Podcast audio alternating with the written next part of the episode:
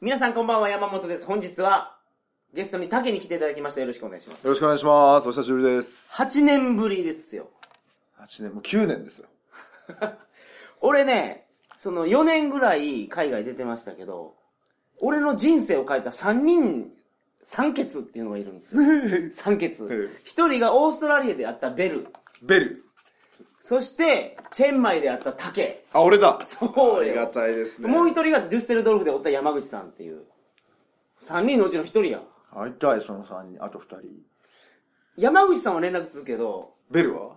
ベルはもう連絡先わからん。その4人でやりたいですね、一回ね。山口さんは今、あ、ここにおるわ、あのーバングラデシュに、えバングラデシュでサッカー教えてます。えー、あ、そうなんですね。そうなんですよ。で、それ久しぶりに今日会いまして、いや、クソ久しぶりですよ。竹の話をね、今日いろいろ聞いたけど、うんむちゃむちゃおもろいね、やっぱり。半分ぐらいカルトだけどね。本当かよ。か裏天皇がおるみたいな話。天皇と、影武者的な天皇うと、ん。あと、裏天皇がいるらしい。3人。うん。ちょ、それちょっと軽くしてもらってその裏天皇やる？うんちょ、ちょっとだけね、もう、ちょっとはしょっていいから。こういうのが天皇っていうのは、一番初めに神武天皇が日本作ったっていう。その前があるわけ。神武天皇の前。前、前。竹内古文書っていう古文書があるんですよ。うん茨城県にその神社があって祀ってある。うんうんうん。でその竹内古文書っていうのは、うんあのー明治時代かなんかにうん。政府によって全部焼かれちゃったんだけど、ん。そのコピーが残ってて、うん。それによると神武天皇より前の天皇がブワーって書いてあるの系図が。もっとおんの？むいやむしゃくちゃいる。今より 今よりいる。今までよりいるぐらいいる多分。でそれが本当の元々の天皇で、うん。弥生時代うにん。入ってきたや弥生人っていうのは、うん。その渡来人はユダヤ系のうん。民族だっていうなんかこう学説があって、だからそのいろんな日本中の神社にダビデと同じ六芒星の星が書かれてるんですけど。それで縄文の時のもっと本流のもともと日本にいた土着の天皇の筋があって、うん。それがまだ脈々と続いてますよっていうのが多分裏天皇なんだろう。今の本当の僕らが知ってる天皇じゃない別の天皇がおるそうそうそうそうで今のはその後からできたが傀儡だって言ってる海外天皇なんや今は。こんなことを言っていいのかな？これ問題になると思うよこれ。え？これ問題潰されると思うよ鳥かごこれ最後です皆さん。今日で。鳥かご最終放送になるえそれ誰から聞いたんですかその話は？いやなんかいろんな人から。日本に。だから僕は安さんに会った時が23で、うん。2004年に日本出てから8年ぐらいずっと海外にいたけど、うん。その1回しか帰ってきてないんですよ僕。うんその後6年間1回も帰ってきてなくて帰ってきた時にいろいろ紹介されてきた人の中で、いや天皇はこういうのがいてみたいな。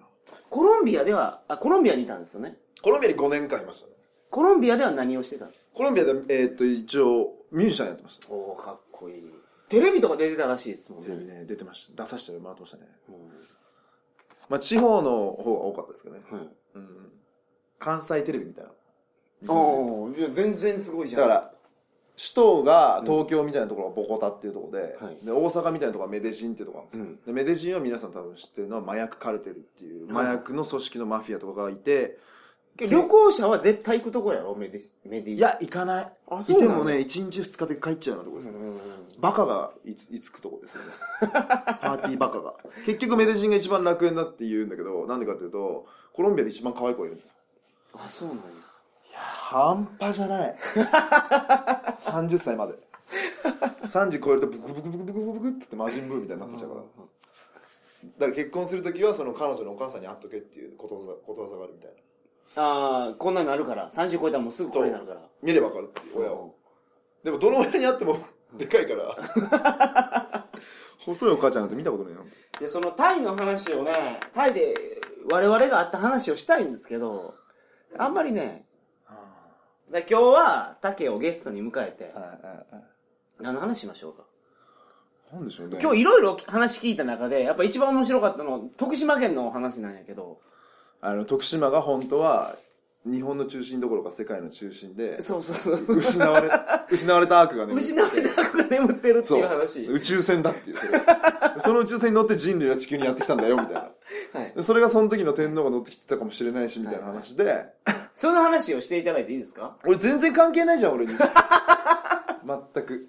いやこの話はやっぱみんなに届けとかんと。で予告編として今パッとかいつまんで言う？とりあえず3分ぐらいで。あその話の予告編を？うんだから俺はだってとりあえずどうなの？俺自己紹介的な俺の登場みたいなのやんなくていいんですか？あじゃあ今日はじゃあそれでだけどちょっと失われた悪もう聞かされたからみんな聞きたいからさらっと話した方がいいんじゃない？あじゃあ失われたこの話を。軽くね軽あく、の徳島にうんその高千穂宮崎県の高千穂峡だったり、うん。えー、と出雲大社島根ですか、うん。で三重県の伊と伊勢神宮とか、うん。そういう日本のすごく大事な八百万の神様がいらっしゃるうん。ところのうん。元の本拠地が実はあって、うん。高千穂や出雲やうん。伊豆は全部それの隠すためのダミーだ隠すための。そう。そこに徳島がすごい大事すぎて。たそその本当のがこう失われた悪とかがパクられちゃうと終わるから。終わるって終わるどういうこと何が終わる日本が終わるから。そう悪の手に渡るとまずいから。でその失われたアークとかがあるうん。徳島のなんか剣山とかそういうとこあるらしい剣山ってあるね。俺行ったことないからね。あるある、でそこの周りを囲むように、うん。あのーお百道なんだお遍路？お遍路。88箇所。お遍路参りがこうぐるっと囲んでるらしいんですよ。うん。でお遍路っていうのは必ずその寺に着くたんびに般若心経を唱えるじゃないですか。えっとなりますね。で般若心経を唱えるたんびにそのなんかこう気が高まったり冷静が高まったりするらしいんですけどうん。それを誰かが必ず毎日誰かが唱えてるので、うん。それによって結界が張られてるんですよ。で 空海が作った 空海が作ったのあのうんうん。で空海はその失われたアークとかすごい大事なものが眠ってる場所を囲むように作ってる。そんなすごい話やねそれ。80初め88箇所なかったんですってうん。増えてったんです88に。88っていう数字がなんか。じゃあその結界でみんなが四国88箇所回ってるからその失われたアークが守られてるけど、うん。いきなりみんながバターンやめたら大変なことになるんや。大変なことになるんじゃないですか多分だから。バレるんや結界が張られてるから、うん。今 CIA とかモサドとかも、あの乗り込んでこないけどその結界が解けちゃうと「やばい!」っつって「あそこにやべえのがある」核兵器なんかそんなに持ってやべえのがあるよ」っつってなっちゃうんだよね、でそういうのをが徳島に行くとそういう歴史的な研究をしてるおっさんとかいっぱいいるらしいですよ。な何度やったっけその角度は。なんか言ってたやんか。135度線？135度やったっけあのガイアの法則でしょ？そうそうそうそれちょっとそれもちょっとだけ。カルトすぎる ひどい。そのガイアの法則をちょっと。で全部16分の1のリズムでできているっていう。世界は。世界地球は。は人間も世界も全部何にもかもが、うんうんでその16分の1のリズムが一番体にも心地いいし、うんうん。人間のレム睡眠ノンレム睡眠も1時間半ごとにやってくるけど、24時間を16分の1で割ると1時間半だうんから、なるほど。これこうガイアの法則っていうんやそうそれがずっと人間の文明は360度を16分の1うん。割るとうん22.5度になるから、うん。文明が22.5度ずつずっと東で22.5ずずれて、西で22.5ずれてみたいな。メソポタミアがあって、うん。ローマでが時代があってそれ今22.5度ずれたローマなんや？5度ずつずれてるんだって。ローマの次は？ロンドン。あロンドン。うんなるほがちょうどいい。でその次は今度東か西、えー、と東側に西からうんうんうん。東諸国になるから、うん。ロンドンの前が唐の時代かなんかだって説中国の唐。書いてあったね、うんでそっからちょうど22.5ずれると135度になるらしいよ。うん。そうどこなんですか？明石。明石。だけど明石兵庫県の明石。明石焼きのたこ焼きの明石ですね。だけどそこは徳島も多分確かかぶってて、うん。失われた悪があるところや えそれいつ来るんですか？それもう来てる。今？2000, 2000年からあと200年間俺らの年。日本王様。日本王様。でひそれをこの間失われたアークを見に行くツアーに行きませんかってメール来たもん俺に。誰か。行かねえよ。それすげえやばいのさそれが。なんかそれを言ってる人も、あのー多分ネットで検索すると出てくるけど、電話来た人がなんかそういうことをいろんなこう教えてくれたり、マヤの民族との長老とかと仲いい人。マヤ文明ですね。マヤ文明って南米の方の中米グアテマラとか南米にもいますけどマヤって、うんでそこの長老とかとすごい仲のいいうん人がいて、うん。その人から電話が来て、ん。あのーと失われたアーク徳島がその今度の文明の中心地になって眠ってる場所があるのを見に行くツアーがあるから一緒に行かないって言われて、でえー、これに行こうや。それで失われたアークちょっと手に入れてみようやその場所を教えてくれる人と一緒に行かないとね分かんないよね。わかるんじゃないですかもう。すごいパワーやから。どうなんだろ行ったらわかるんじゃないの？うどうなんだろう分かんない。全然関係ないの見て感動してるかもしれないじゃん これか俺俺らが失われちゃうかもしれない丸ごと。はい。ででそれでいや絶対今回行った方がいいよって言われて。なんでかっていうと普段はお連れしないところにお連れしますと。今回は、失われたアークがあった場所にうん、あった場所って言ったのかな？なんだよくえ覚えてないけど。その失われたアークっていうのは宇宙から？宇宙船だったんじゃないかなっていうこと言ってたよその人は。だから一番初めに出てたその裏天皇っていうのは宇宙人なんですか？なんか人類はもともと別の星から来たみたいな伝説がいろんな世界中の民族に残ってて例えばマヤの長老の最高神官のアレハンドロさんっていうのが日本に来た時に話してたのは、うん。マヤっていうのは4人の宇宙からやってきた人とうん。村の女たちが交配してできたのが我々だってその子孫が俺たちだって言ってんだよね。そのダーウィンの進化論でその動物が進化していって例えば猿から進化していって人人間になりましたってあるけどそうそうそうそうそれとそれ宇宙人と交配したのが我々なんやいやそれしたのがマヤはそういう伝説があるらしいよ。最高神官のアレハンドロさんってちゃんとこういろんなところでメディアでも出てるような人が日本に来た時にそういうふうに言ってた俺はスペイン語が喋れるんで向こうに住んだからずっと聞いてたけどそれを言ってて本人とも話したけど。アレサンドロと？あれアレハンドロさん。アレハンドロと。でそういうなんかその宇宙から来た先祖は宇宙から来たんだっていう伝説がいくつかの世界中の民族にあったりするらしい。俺は全然直接はその話。しかもその折り着いたところが徳島なんやほんでいやだからそういうことなんじゃない？それ失われたのが多分その宇宙船なんじゃないかで天皇っていうのはうん。天にうん。そのヒメラギっていう字書いて、その普通だったら王とかじゃないですか。エンペラーやもんね英語で言うと。一番偉いわけですよ。うん。皇帝より偉いんだよ。皇帝の上に天がついちゃってるから。神なんですよねほぼ、うん。そのだからいろんな世界中の王がこういるけどもそれよりもトップに君臨する。だから言っちゃえば海王様みたいな感じなんじゃないの？ドラゴンボールで言うと海王様みたいな感じなんだよ。でそれが一緒に乗ってきた時うん。の3個の宇宙船があって、うん。そのうちの1個の一番天皇が乗ってた宇宙船に、うん。俺は一緒に乗ってきたんだぜって言ってる長老に会ったことある俺の先祖は一緒に乗ってきたんだぜっつって。言ってた長老もいた。やばい。でその長老超面白いのが「あの竹お前俺の村に来い」っつって。うん。俺がそのなんかえその人何人ですか？その人はね、ニュージーランドのうんあのある民族の名前。なんかあんま言い過ぎるとやばいから。すげえなんか、でその人は、俺がなんかに、どうだお前彼女とかいるのかとか言われて、いやちょっとあんま日本帰ってきて日本人いい子いないんだよねって言って、じゃあお前俺の村に来いっつって。うん俺の村に来たら最高だぞって言われて、え、なんでなの？って言ったら、タフ多彩性なの。タフ多彩？一夫多妻じゃないの。タフ多彩なの。うんだから重婚 OK ってことや男も女も。でも重婚とかもそういう事件じゃないね。乱行だよね、多分。で、俺超感動して、やばい、それ、それ最高じゃん、完璧じゃんっつって。うん。で、それをその時にみんなでこう、その長老を囲んで飲む会みたいな会だったから、うん。みんなにちょっと俺通訳して、ん。いや、あの、タフタ再生でなんだってって言ったら、そこになんかいたなんか OL だかわかんないけど、その普通に働いてる女性の彼氏もいない人がもうなんか、えいかがわしいわ？ー、違う、そんなのしたら、誰の子供かわかんないじゃない。ってうんうん。お前そんな寂しいこと言うなよと思って。ちょっと、たけ、その、誰の子供か分かんなくなるのどうするのその問題は。って聞いて、長老にって言って聞いたら感動した。いや、みんなの子供だから。おええ答えや。みんなで育てる。めっちゃええ言葉やそれ。昔も日本は村とか近所のみんなで育てコミュニティが育ててましたからねでしょ？はいだから今なくなっちゃったじゃないですか、日本が。うん。戦後ね、GHQ の戦略だから。なん。だか知らないけど、うん。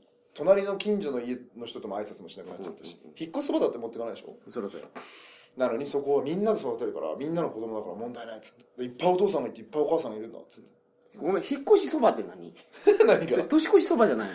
引っ越した時に近所ご近所さんにそば配りに行ってたでしょ昔。そばなんですか？関東？えそうなん？引っ越しそばえ年越しそばと一緒？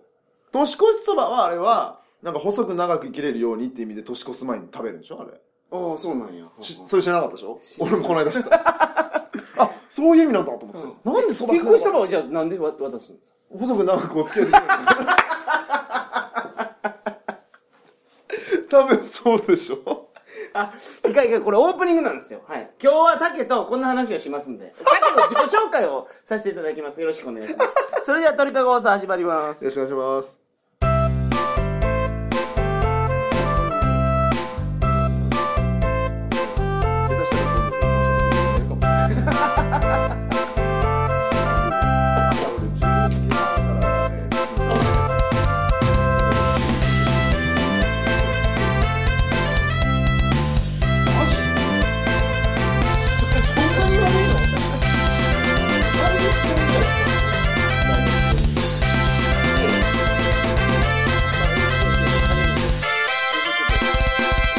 が流れてるところなんです。改めましてこんばんは。2013年2月1日金曜日鳥かご放送第369回をお送りします。番組に関するお問い合わせは info.tkago.net info.tkago.net までよろしくお願いします。すげえ。369じゃん。弥勒じゃん。弥勒菩薩の弥勒って言われるんだよね。その人たちと一緒にいるとその裏で天皇の話とかする人いると 369っていうのは完璧な数字で弥勒菩薩っていうに日本人は言葉の中に言霊もあって、うん。数字の中にもそういう神を宿してて、うん。最高の数字が369なんだって。来たね。それなんだ俺ら。もうやだな。天に愛されてるな。竹と俺はそのチェンマイで会うてうん。いろいろ変わりまして俺の旅のスタイルも。あ本当ですか？だから坊主にしたのも竹にちょっと憧れてみたいなとこ。ちょっと待って。俺は坊主じゃないんだよ。ハゲてんだよこれ。え？俺ハゲたからす剃ってんだよ。あの時は？俺は昔ロックバンドとかやってた時に、うん。髪とか染めたりパーマやりまくって、うん。で俺アトピーだったんですよガキの頃、そしたら肌が荒れちゃって、うん。なんかお落ちてきて抜けてきて。で皮膚科の先生とこ行ったら「お前ダメじゃん」っつって「お前アトピーで皮膚弱えんだからそんな染めたりしたら全然皮膚負けちゃってるよ」って言われて。あの「えー!」みたいな「どうすればいいんですか?」っつって「それ」って。言われて、それで剃ってたんだよ。俺あそうなんや。ハゲだよ。憧れちゃダメだよ。いやあのねかっこよすぎた。会った時に。なんで？いやーまあ男前やん、そうかね。ありがとうございます、ほんでギターを持ってたんですよ。そうですね。僕ミュージシャンであの目指したんですそうそうそうそうそう。であの後俺ギター買うたもんあ言ってたね買ったって。そうそうそう。で旅行する時俺ギターを持って旅行したのは竹が弾きよったきあこれはいいですねと。いいよね音楽はいいよね。そう。自分で鳴らせるっていうのがいいよね。そう。まあ他にもいろいろあるんですけどね。その僕の人生を変えた竹先生です。いやいやいや人生は変えてないと思うけど竹先生。ありがとうございます。今日はあのハゲ先生で。ハゲやったんやでも。ハゲハゲ。ハゲだよハゲ。ただの違うチェンマイであの時太田正人とヨシいやあいつお前らちょっとこれ聞いてたら連絡してこいよバカ野郎。これ連絡できるんでしょこのラジオの。なんかわかあるあるあるある。インフォいやそれ連絡してほしいよ。いやして本当に。めちゃめちゃ会いたい。あいつ名前なんだっけ？いいのかな？言ってフルネームとか。いいでしょ。岸義孝と。正人はなんか難しい名字やったね。まあなんとなく2004年の4月かな？3月4月ぐらいにあの吉岸義孝ってやつと正人っていやつまあまあ竹と俺まあ声聞いてくれたら分かると思うね。いや違う違う。そそいつら二人に会ったっていう人がいたらそれでも連絡欲しいなと思そうやね。俺俺そいつとまだ連絡つながってるとかフェイスブックで友達でいるぜっていうやつがいたら、あのやっさんに。そう。僕やっさんで呼ばれてたんですよ。あれ？やっさんじゃないの？いやまあまあね。いやまあやっさんでええけど。やっさんじゃないの？今。これここでは。でやっさんで決めたの竹やからねあれ。あこのチェンマイで。俺やっさんで呼ぶわ言って。俺横山やすしと被ったんだよね。あいいよったいいよった。動きとかが。で俺はなんかこうちっちゃい頃から、うん。まっちゃんも真似したりしてるけど、やっさん的な人が手に入ったと思って。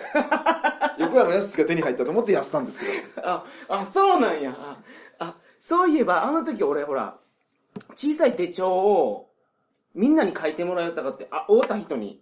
旅行中に会った人に。書いた俺。書いてもらったやん。そうそうそこに「やっさん」って書いちゃったわ。ありました？すっごい楽しかった。俺の、だからその、バックパッカーとしての旅行が、スパークしたよね。スパークした、あっから始まったんやと思うわ、俺は。いや、俺ほんとね、たあれ、あの時はでもみんながう、ん。ヨシも、マサトも、うんみんなあそこで覚醒したっつって、これだみたいになってたら俺嬉しかったもん。うん伝道師で、あれ、ほんまに。俺自分の職業何ですかって聞かれたら、リミッター外し屋さんって言ってる。ああ、いいですね。俺はのリミッターは完全に外れちゃったね。外れすぎてハゲたんだけど。で、そうや。で、俺は、その、バンコクからスタートして、タイを北上してラオスに入ったんですよ。うん。タケは逆のルートから。そう、俺上から来たの。。上から来て、まあチェンマイでたまたま会うて、そその後バンコクに帰るわけう。バンコクに帰った。もうそこからいろいろあって、彼女できた。うん。で、えっ、と、コロンビアに行くんでしょ？そうそうそうそう。その後、コロンビアでアーティストの活動をやってたっていうのが、すごいじゃないですか。いや、だからとにかく、んコロンビアなんて聞いたら絶対みんな治安が超悪くて、んえー、と売春婦がいっぱいいて、ん麻薬の、ま、国だみたいなふうに思ってるじゃないですか。だけど俺南米って言ったらこうブラジルとかも治安が悪いし、うん結構バックパッカーやってたけど、結構ビビってたんですよ。うん飛行機乗るとき。着いた瞬間に全部一瞬で打ちのめされたね。もうめちゃめちゃやばい。南米が一番半端ないと思う、本当に。もう、なんなのあいつら。超愛すべきバカ。ひたすら明るいし、でも5分おきにコロンビアなんて美女が来るから、その美女具合が半端じゃないんですよ。なんか、輝いてるんですよ。キラキラしてるコロンビアの子は。ラそうラコロンビアアの美人とか、もうこっちと半端じゃないですからね、本当に。いや、本当に半端じゃない。じゃなかったらいないね、5年も多分。マジンガー Z が流行ってるんでしょ？コロンあビア。そうそうそう。だから僕がミュージシャンとして向こうでプロのミュージシャンとしてデビューできたきっかけはマジンガー Z なんですよ。っていうのもそのカルタヘナっていうリゾート地があってカリブ海の、そこでもう遊びまくってて、うん。世界中の DJ トップマグってて DJ のそのなんかランキングがあるんですけど、うん。それのトップ10に入ってるやつらが毎日回すパーティーがあって、うんもうそいつ一人見に行くのに日本だったら7000円とかかかるのに、うん。5日間の投資券で8000円なの。それが年明けのパーティーなんですよ、う。うん。で南米は夏じゃん。海とか行くと。冬なのに。あ、日本が冬の時。北半球は正月は冬じゃないですか。え、い井戸でしたっけ？井戸でしたっけ？井戸か。それで言うと、日本で言うとどれぐらいのところ？赤道の近くですね。ああ、そうなんや。じゃあずーっと夏や、もえっとね違うの。みんな勘違いしてて南米とか赤道の近くっていうのはあの標高の高さによって決まるんですよう。おー、なるほどね。ペルーとか、だから標高高いから寒いっていうそう。一年中季節が変わんないのう。うん、うん、で標高が低いところは一年中夏だし、うんボコタっていうとコロンビアの人のところは一年中秋冬みたいな感じうん。おー、なるほどね。俺が住んでた世界一危ないかったメデジンは一年中春なの、うん。バカええやんか。超最高ひどいみんなバカ一年中春一なんや年中春二十何度か。ええー、最高やね、それ。最高最高最高。でびでコロンビア南米でも一番美女がいるって言われてるところ、うん、うん、うん。でそのカルタヘナってとこのビーチパーティーでうん。散々遊んで、そのビーチパーティーも7割ぐらい女性なんですよ。うん。でコロンビアでも金持ちの子たちしか来ないから、うん。もう石あげたらどれでも当てたらどれでもいいみたいな。ぶっ飛ぶぐらいの美女がみんな水着でえ、それけど日本人って相手されるんですか？全然される。スーパー何言ってんすか？いやいや、それを聞きたいんやんか、俺は。俺今日今日も話すんだけど、うん。俺第三世界中南米もあったけど、うんあのアメリカ人みたいになりたいっていうやつに会ったこと一回もないんですよ日本人みたいになりたい俺は日本人みたいになりたいんだって言ってるやついっぱいいっぱいいるので中南米みたいな国っていうのはできてまだ200年ぐらいしか経ってないから、その日本みたいに誰でも知ってる長い歴史と文化を持ってるっていうことだけで憧れだし、うん。でしかもその第二次世界大戦で僕長崎生まれなんですけど、原爆もね落とされて何十万人30万人の人が広島長崎に東京大空襲なんで100万人ぐらいの人が亡くなったじゃないですか、でもう焼け野原で何もないところからこれだけの経済のところまで行ったっていう。で今彼らは内戦とかしててすごい大変でもう飲んだりすると国の文句ばっかり言うんですよ。うん、そりゃそうやろうね。政治に対しても納得いってないやろうね、南米の人とか中米の人は。そう。であのもうそういうなんか自分たちの国は貧しい。お前みたいに世界中行ったりできないんだ。ってコロンビア人って世界で一番ビザがもらえないんですよ。うん。ビザを発行してもらえない人種なの、ね。うん。イスラエル人とか入れない国とかよくあったりするじゃないですか、コロンビア人はもっと入れないんですよ。イスラエルよりも？いえ一番全然比じゃないけど。あそうなんや。もうアメリカなんか行けないしヨーロッパなんか全然ビザ下りないし。アメリカにも行けんの？アメリカなんか全然行けない。もう貧しいやつがアメリカのビザ取ろうと思ったらボコタの首都にある大使館の、えーっとネットでなんか整理券かなんかを予約して、毎回行くために25ドルかなんか払ってその面接かなんか受けて落ちても何回も繰り返し挑まなきゃいけないみたいな。でそんぐらい貧しいやつだからいすごい飲んだりするともうそういう話するんですよ僕、うんうん。だけど俺が「お前どっから来たんだ?」いや日本日本いや日本じゃなくてお前どっから来たんだ？っていうのはそのまだ向こうは昔東京だと大阪とかこうもっと文化がすごく違かったように、あのどこの地元意識っていうのがすごく強くて。だうん。からそのメデジンだとアンティオキア州っていうその州出身なんだけど関西日本だったら関西みたいな、お前はどこ出身なんだってその生まれた場所のことを聞くわけに、うん。国じゃなくて、うん。で俺は長崎で生まれたって言った瞬間にみんなそれまで怒号を上げてたやつがシーンってなって。あそうか原爆落とされてるから知ってるんや。世界で多分日本が一番悲惨な目に遭ってるわけですそういう意味で言うと。うん今でこそこういうふうになったけど、うん。だけどどんなに文字が読めなくて施設で育ったり施設もないようなとこだけど両親がいなかったりうん。貧しかったり、学校に行ってないようないような子でも広島とか長崎っていう名前は知ってんだよね。おーなるほどね。でそれで俺が長崎で生まれたって話をするとみんながどどういうことがあったのか聞かせてくれみたいな、うん。で結局そのアメリカが嫌いなんですよ。みんな中南米のやつだって属国にされてるから。だからチャベスってベネズエラの大統領はなんか中国の始皇帝みたいなやつで独裁者だなんて言われてるけど、ベネズエラに行ったらすごくチャベスのことを評価してる人がいっぱいいるし、まあ日本に入ってくる情報っていうのはアメリカそうそうそう。色が強いでアメリカの目線でのニュースにそうそうもうもう歪曲されまくって。で南米はコロンビア以外全部左派政権が樹立してるんです。左派？だからメインストリームのアメリカとかその富裕層の人たちじゃなくて、貧困層が支持してる政党が政権を一回は取ってるの。そうなんや。そんな素敵なところなんですよ、うん。革命が必ず起こってて。コロンビアだけは起こってないんだけど、それ以外のブラジルもチリもアルゼンチンも全部そういう現象が起こってる。だそれぐらいその貧しい人たちの権利をちゃんと投だから投票率はこの間衆議院選とかすごいひどい日本悪かったけど、80%とか言ってるはずですよ。へえでみんなでクラブに遊びに行こうぜっつって、ビールとかで飲みながらタクシーに乗ってる時とかも大統領選とか近かったりすると「えお前誰に入れんの?」とかそういう話とかポリティックな話をみんなするんだよね。だからその政治に対しての関心がもうすごいんです、ね、本当に自分のその誰が政権取るかによって自分の家族の運命とかも全部変わってくるっていうのよく分かってる。おーそうか。本当は日本も多分そうなんだけど、うん。全然別に政治なんかっていうふうになっちゃうんじゃないですか、うん。まあ、実際投票したいと思うやつがいないんだけどうん。あのーやっぱすごいですよねそれが南米は。すげえ感動したそれは。でそれでで、まあ、日本人がは、まあ、憧憧れてるっていうか、まあ、ある程度評価されてるってのは分かりました。ですごい評価されてます。でそのマジンガー Z はどこにつながでるそれででカルタヘナで すいません。カルタヘナって町の名前？あのねビーチリゾートがあるんですよコロンビアで弾けてるうんカリブ海の、うん。そこでもう遊びまくってる時に俺アルゼンチン人のうん。女の子とずっと一緒にいて、いいですね。この子がすごくてこの子はパンえっ、とねお医者さんを目指してる医者の卵で、パンクロックのバンドのボーカルでうんうん。琉球空手初段なんですよ。最後のがいいね、やばいでしょ？うん。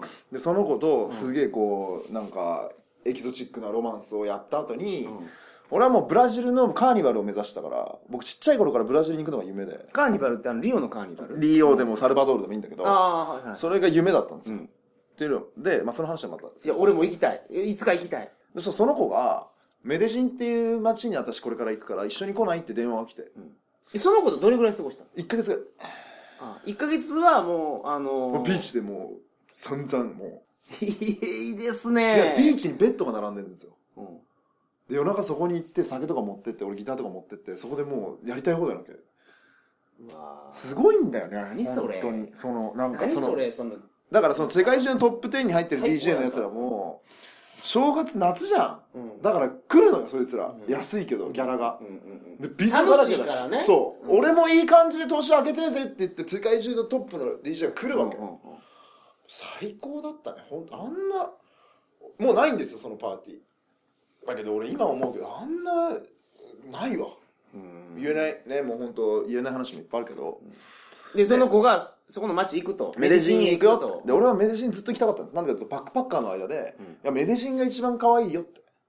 女の子が。女の子一番コロンビア、メデジンが美人だし、ってことは南米で一番美人だから、ん行った方がいいよ。もともとマフィアの街だし、すげえミステリアスなとこだから、絶対行った方がいいよってみんな言われてたんだけど、ブラジルのカーニバルに行く方向と反対なんですよ、カルタヘナから。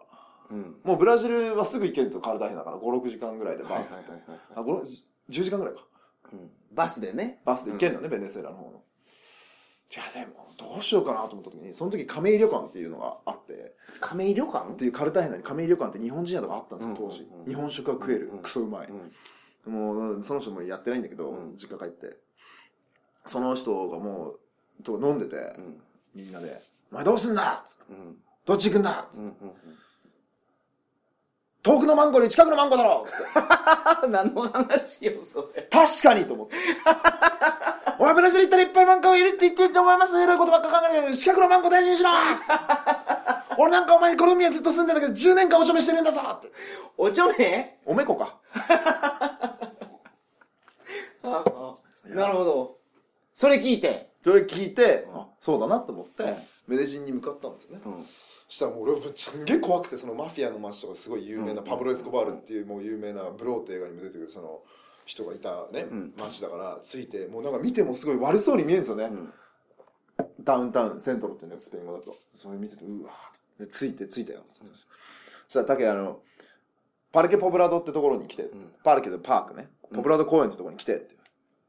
え？って、いきなりついて、そのどうやって作るんだよみたいな。いや、も Parque España ってじゃあ、スペイン公園っていう意味なんや。そうそうそうなるほどね。すいません。はい。う、で、 Parque Poblado に来てって言われて、いや、初めて着いたのに、俺スペイン語もほとんどその時英語で喋ってたから、いや、無理でしょ。いや、もうタクシーの運転手に、 Parque Poblado って言ったら絶対着くから。うん。無茶なこと言うなと思って、もうそんな怖い街なのに。うんうん。パルケポブラドっつって、はいっつって、ドーンと連れてかれて、その、一年中春だから、公園の周りにバーが並んでて、みんな公園で飲むんですよ。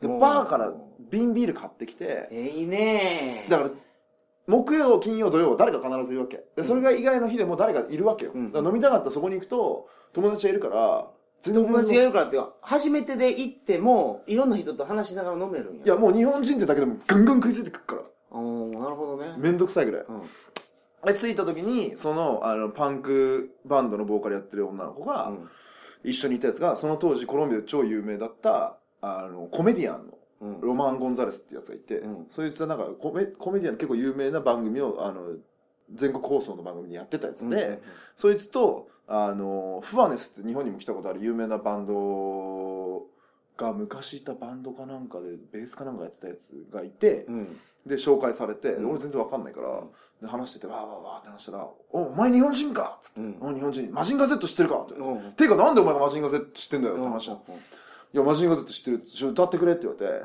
空にそびえる黒金の城。さあ、それだ、それだ 無敵の力は僕らのために歌ってすげえ喜んじゃって、本物だ、本物だみたいになって、うん。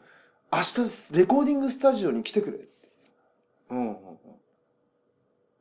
え、いいよってどうし、なんでって言ったら、そいつの親友が、そのフアネスってすげえ有名な世界中で活躍してるミュージシャンなんだけど、うんそいつは、そのままミュージシャンとしてすごい有名になったんだけど、うんそいつはコメディアンなんかやったわけですよ。本当はロックバンドがやりたいって、そいつは。うん。だから俺はこの有名になったから、ちょっと自分でロックバンドを組んでアルバムを出すんだって。うん。俺もやっぱ音楽でやっていきたいから、うんこのアルバムの最後、ボーナストラックにん、マジンガー Z を入れたいっつって。マジンガー Z が流行ってたんですいや、ね。なんでだって聞いたら、中南米で初めて入ってきたアニメーションはマジンガー Z なんですよ。お初めて彼らがアニメを見たのがマジンガー Z なの。だもう衝撃だったわけ。ーなるほど。それが今の年で言うと40歳前後で30代、40代のやつはそれなわけよ。うんうん。俺はその時着いた時25歳だから、うんその時の30代のやつとかが、マジンガー Z で育った人たちだようんうんでそれの主題歌が入ってたらスパークするじゃんみんな。うん。それ。はい。いアイデアだよお前っつって。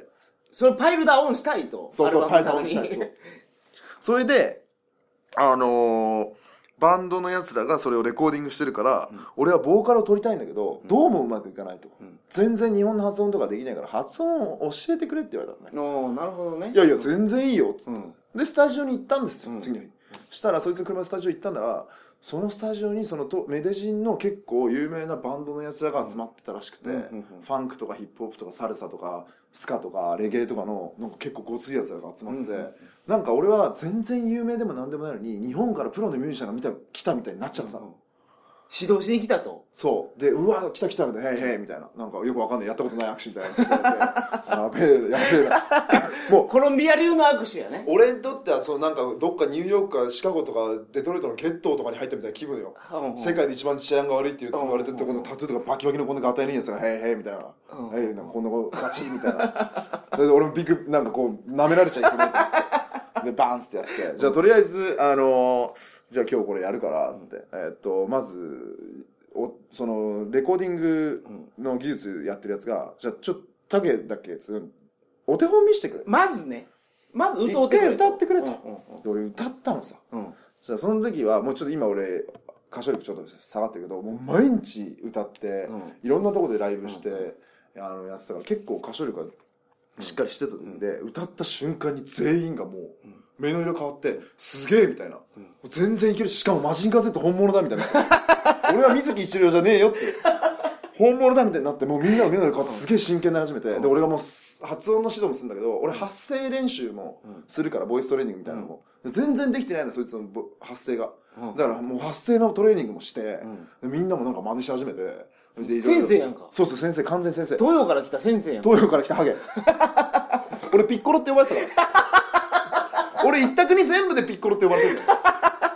でそれで超面白い話があってそのパルケ・ポブラドって公園でうん。あの超貧しい子たちがうん。ガムとか売って生活してるのよ、うん。でそいつはお父さんとかお母さんとかいないいなかったりいたりするんだけど、うん。うんもう子供だけで集まって飯食っていかなきゃいけないからガムとか売って暮らしてんの、ん。でそいつらが俺が初めて飲みに行ったぐらいの時に、ガキが56人バーって来て「ピッコロ!」っつって、ピッコロ大魔大幕大幕ってピッコロ大幕とか言うのよ、で「おなら!」っつって「カメー!」って来たの その瞬間に俺そいつの頭バーンって引っ叩いて「お前カメハメハは左じゃなくて右だろ!」っつってそいつら「はい!」みたいになって「カメハメハお前こうやってな」っつって踏ん張ってしっかりガーンってカメハメハのポーズを教えたわけですねちゃんとでこの歯まで来た時にここからブーンって光がこう漏れてくるから、うんこの木の光がブーンってこう指の間から漏れそれをしっかりイメージしてでお前それを逃がさないようにしっかりここで手で掴んでみたいなでカメハメハの出し方みたいなのを教えてそこから3ヶ月間俺ドラゴンボール講座っていうのを開いたの。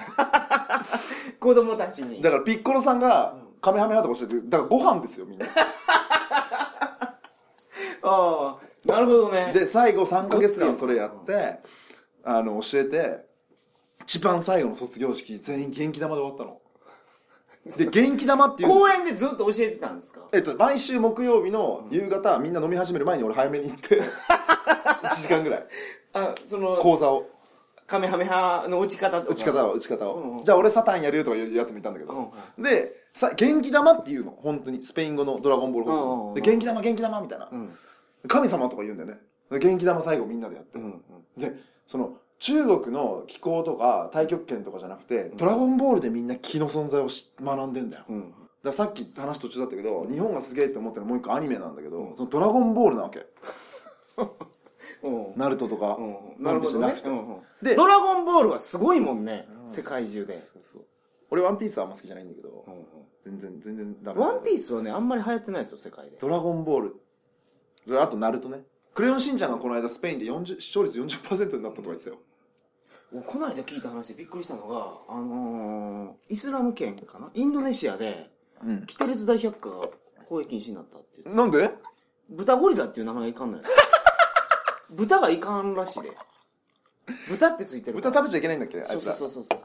そんなもんいくらでも変えればいいじゃんね名前ね、うん。それウィキペディアにも書いてるらしいですけどね。面白いねそれ。その話そんであのー、その「ドラゴンボール」講座をうん。やって3ヶ月間、うんうん。で俺5年間住んだんだけどやっぱりその貧しい子たちってだだんだん大きくなってくるとシンナーとかに手を出し始めるのね。ですごいうん。物の質の悪いなんかのをもうずっともうここシンナーはあれですかね油脂を溶かしますからね。だから脳が溶けるんですよあれ。ので歯も溶けちゃう歯の、ね、も溶ける、それで、あのーその子たちは、うん。やっぱり大きくなるとご多分に漏れずそういう風になってっちゃうんだけど、俺があのードラゴンボール講座をやったガキたちだけドラッグに手を出さないで大きくなってたんだよね。すごいやんか。でまあそいつらはすごい元気に育ってこの間も一回帰ったんだけどもうすげえ精悍な感じなのよそいつらだけ。ピッコロさんとピッコロさん帰ってきたでピっつって。でなんかこう俺とか拳とか突き合わせたりするとすごいニコニコするんだけど、まあいいや。でそれでそのさっきのマジンガ Z の話に戻るけどでレコーディングでやって3時間ぐらいかかってそのロマンがやっと全部撮り終えたんですよ。ロマンガって何？ロマンってそのコメディアンのやつが。あはははで撮り終えて「ああよかったね」っつってなって「お疲れ様でした」うんってなって「じゃあ帰ろっか」っつって「飲みにでも行くか」みたいな話になったら「いやいやまだ終わってない」っつって「お前が撮る番だ」って「えっ?」つって「オリジナルだろ?」って言われたんですよ。何が？俺水木一郎じゃねえし。お前がオリジナルだから、お前が撮らなきゃって言われて。いや全然言ってる意味わかんないです。俺の曲じゃねえし。違う違う。お前がオリジナルだから、お前が撮ってよくあるじゃん。3分半ぐらいサイレンスになった後にいきなり曲鳴ったりするじゃん。CD で一番最後に、そのシークレットトラックで入れるっていうのさ。あロマンさんのアルバムの一番最後のボーナストラックの中のさらにボーナスで竹が、シークレットトラック。でうん。だから俺は生まれて初めて海外でレコーディングしたのがそこだったのね。メデシンの。で一発撮りだったんですよ。うんうん。完璧だったの。ほんほんほん。美空ひばりやミストラヒバリミストラ俺俺世界で一番尊敬してる歌手ミストラヒバリだったんですよ。完璧に撮って、それで一発でバーンってした瞬間に見てたそのレゲエのバンドとかスカがいろんなやつらがもううわーってなって、いやうちのバンドでもレコーディングしてくれうちのバンドでもレコーディングしてくれって言われて1週間ぐらいそこにいた滞在してる期間中に3回レコーディングしたんですよ僕。はいはいはいでそれとか聞けるけど、うん。YouTube で「わちゃか」っていうバンドだったかな1個。でそれを撮っていや俺は世界中を回ってそのインターナショナルな、うん。いろんな世界中の音楽を集めて世界中の人が踊れるうんバンドを作って何百万人何十万人とか何百万人の前でプレイするのが夢で、ん。ギター一本担いで会社見て出てたんですけど。あなんかやっとすごいリアルにバリとかでバンド組んだこともあったしロストでバンドやったこともあったけどあやっとリアルになんかあの実感が湧いてきて。いけそうやっていう感触が初めてつかめたってことそうそう。初めて本当にそのただ旅バックパッカーのパーセンテージが多かったから、であミュージシャンとしてちょっとここにいたらできるんじゃないかなと思ってたけどでもあこれはみんなのバンドで俺を弾かす歌わせてもらってるだけだし、俺のバンドじゃないし俺ブラジル目指してて、とりあえずまだでも旅は途中だなと思って、まあ、みんなにその金曜日にそのパルケ・ポブラドって公園にあの挨拶しにもう帰りますと。おーそうなんや。そのアルゼンチンの彼女も先にもうその時は帰っちゃってて。うんで1週間ぐらい過ごしてすげえ楽しかったけど、いやー俺も絶対そのまだこういう夢があってうん。あの世界中旅してんだけどもしまあブラジルとかまで行ってそのその時バルセロナまで行こうと思ってたんですけど、うん。予算的には。行って、まあ、また、あのー何もなかったら戻ってくるから、ん。一緒に音楽やろうよっつって。いやーそっか行っちゃうのが寂しいなみたいな。日本人なんてほとんど来ないんで、うん。で飲んでてもうベロンベロンになって朝までみんな飲んでる時に夜中の3時ぐらいにめちゃめちゃ酔っ払ったやつが来て、そいつは英語喋れないから、一緒にいたやつが通訳してくれて「お前日本人か?うん」ちょっとお前の声を録音したいからうちに来てくれ」って。うん。また言われたと思って、うん。どうしようかなって「いやでも俺明日ブラジルいやいやいやタケこいつのレコーディングはお前やった方がいいよ」と「うん。えなんで？いやこいつすげえやつだしお前多分好きな音楽だから、明日一日延長しろ」って。うんまあ一日ぐらいいいかなと、うんブラジルからまだ間に合うと。2月だったし、でそいつの家に行ったんですよ。でそいつの家に行ったらこれ僕のアルバムだからってくれたのね、うん。そしたら「あれ?」そのロマン・ゴンザレスっていうあのーコメディアンのやつの家に行った時にこいつが、あのーショックっていうベネズエラコロンビアエクアドールボリビアペルーかなんかうん。の北の方の南アメリカで売ってるエンターテインメントの雑誌があるんですよ、うんうんすごい大きく活動してる、確か。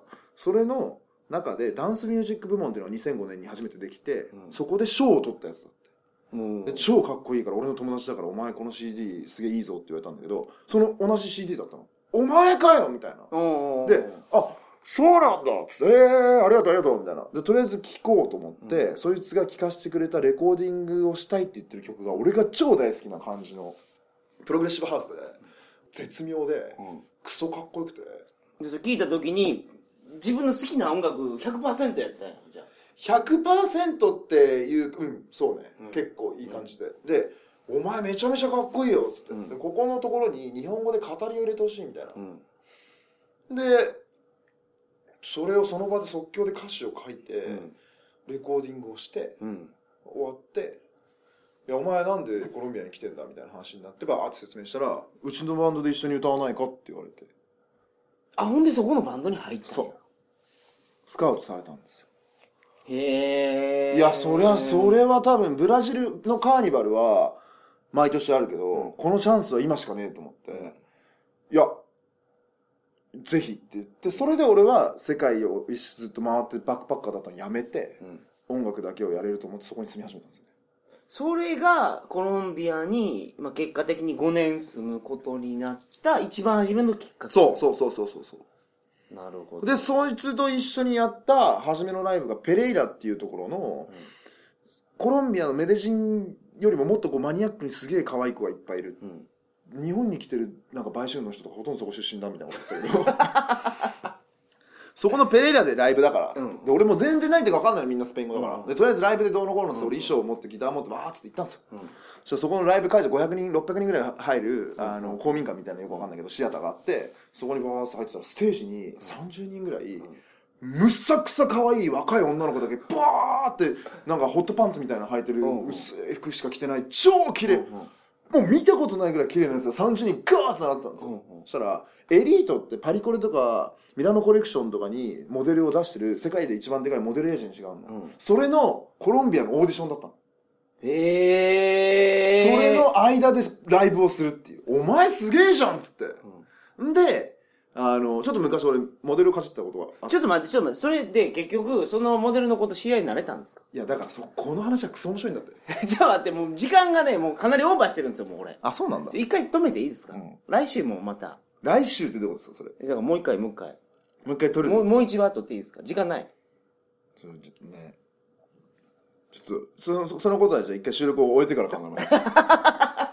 まあでも今週はここで終わったら鬼だよねでも。いやまあけどしょうがない。もん時間がもうもう違うか違う。かなりこれで俺が次取らなかったらみんな鬼でしょ。何にも。そらそうや、まあいいか。でも。うん。いやすごい。そのモデルの子たちとの話は半端じゃないから。その話は俺めちゃめちゃ聞きたい。むちゃくちゃやばい。でまあタケがコロンビアでなぜアーティストをやることになったかの話は今日できましたよ。いやいや全然してない。え？もうもうこっからだから 何それ。こそんな一番初めの裏天皇の話いらんかったよそれ。そんな話。いやこっから俺が 徳島の話いらんかったよそんなの。に振ったのやっさんでしょ。完全に。それ編集して切ればじゃん。いらないんだったら。いやまあわかりました。あのー、またねはいよろしくお機願いします。いやもう俺今から交渉して竹が、まあ、分かった。もうあと20分だけ時間があるって言ったらもう取れるからね。はい、だって20分っつってはいどうぞ。はい、であの実そはんな感じなんであのありがとうございました。いやだから竹がほんでちょっと宣伝しようこうや。今いろいろやってるんでしょ？活動を。やってるやってる。うん。それね。リスナーの人にここ見に来てくれとかフェイスブック見てくれとか言わなくていいですか？それ英語で言うの？ええじゃあこれ日本人やから。イギリスのあの人って誰？えイギリス？今イギリスのあの人にこれ見に来てくれって言ったじゃあイギリスじゃなくてリスナーリスナー。リスナー？なんでイギリスってイギリスって何？何のす話げえ鳥かごワールドワイドにいなったな。や違う違うこれ日本のリスナーがね、はい。まあ、大体5万人ぐらいいるんですよ。はい。その人にほら竹が活動しゆうこととかでデジタル掛け軸っていうのがあるんですよ。あじゃあその話しよ。あのー、俺日本に帰ってきて一番衝撃をあ受けたアートがあって、アート。長谷川明さんっていう人がやってるんだけど、まあその人今すごくお世話になってるんですけど、うんデジタル掛け軸ってネットで調べると出てくるので、うん。あの建物に神社やビルや自然や山やこうそういうのに映像を当てて、うん。プロジェクターで。で、まあ、100万枚ある絵が地球が回転するスピードと同じ速度でゆっくりとこう、変わっていくっていうはいアートなんですけど、あのちょっとぜひネットでデジタル掛け軸っていうのを調べてもらって。これね俺も見たけどこのイベントやりたいですね。いややりたい。いやあのね建物とか宇宙とかいろんなものの境界線が解けていくんですよ。もう見てるうちに。で福島とか仙台とかでもやったんだけど。どこでやったんですか今まで？150箇所ぐらいでやってるみたいですよ。僕が関わったの10回ぐらいしかないですけど。都庁とかでね都庁の時あんまね出来はやっぱプロジェクターのまだレベルが高くなかったんで、でも福島の鶴ヶ城で去年のエローソク祭りっていう名前がかなりエロい祭りでやった時がすごく良くて。あのフェイスブックでもデジタル掛け軸って探すと出てくるページが。いやこれ鳥かご放送でやりましょう。やろう！いや俺やるしかない。やりたいの本当やりたいのそれ。そういうわけで、はい。あのそちらの方も、まあ、リンクも貼っておきますんで、はい。ぜひ見に来てくださいませ、ははい。い今日はありがとうございました。あいやもう本当にコロンビア行った時からずっと憧れてたラジオに 何回も聞いてましたからねあそうなんや、俺うん。あの仕事とかしながらラジオ聞きながらやってたりしてたんで。あやっさん懐かしいなと思って。あー。出たくて帰ったら出たい出たいと思ってやっと。やっとや。やっとですよ。やっと出れた。わかりました。いやありがとうございました。あありがとうございました。それでは皆さんおやすみなさいませ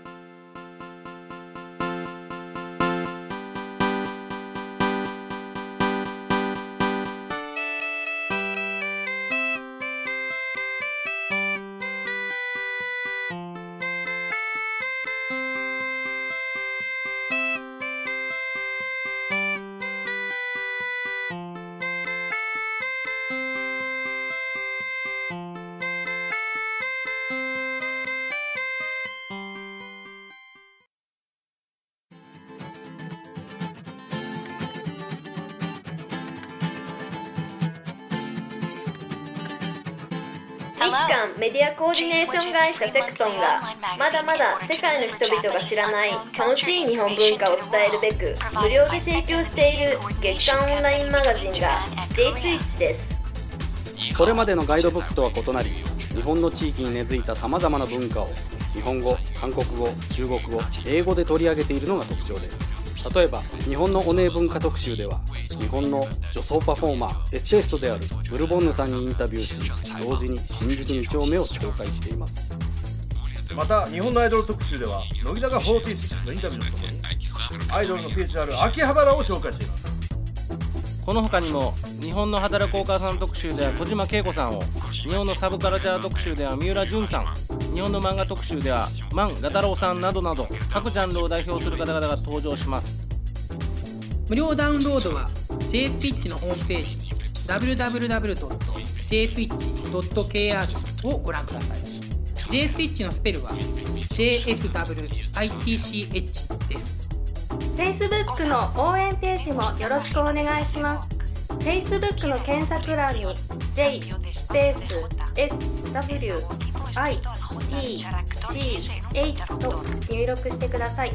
J と S が書かれたスイッチのロゴが目印です。J スイッチをよろしくお願いします。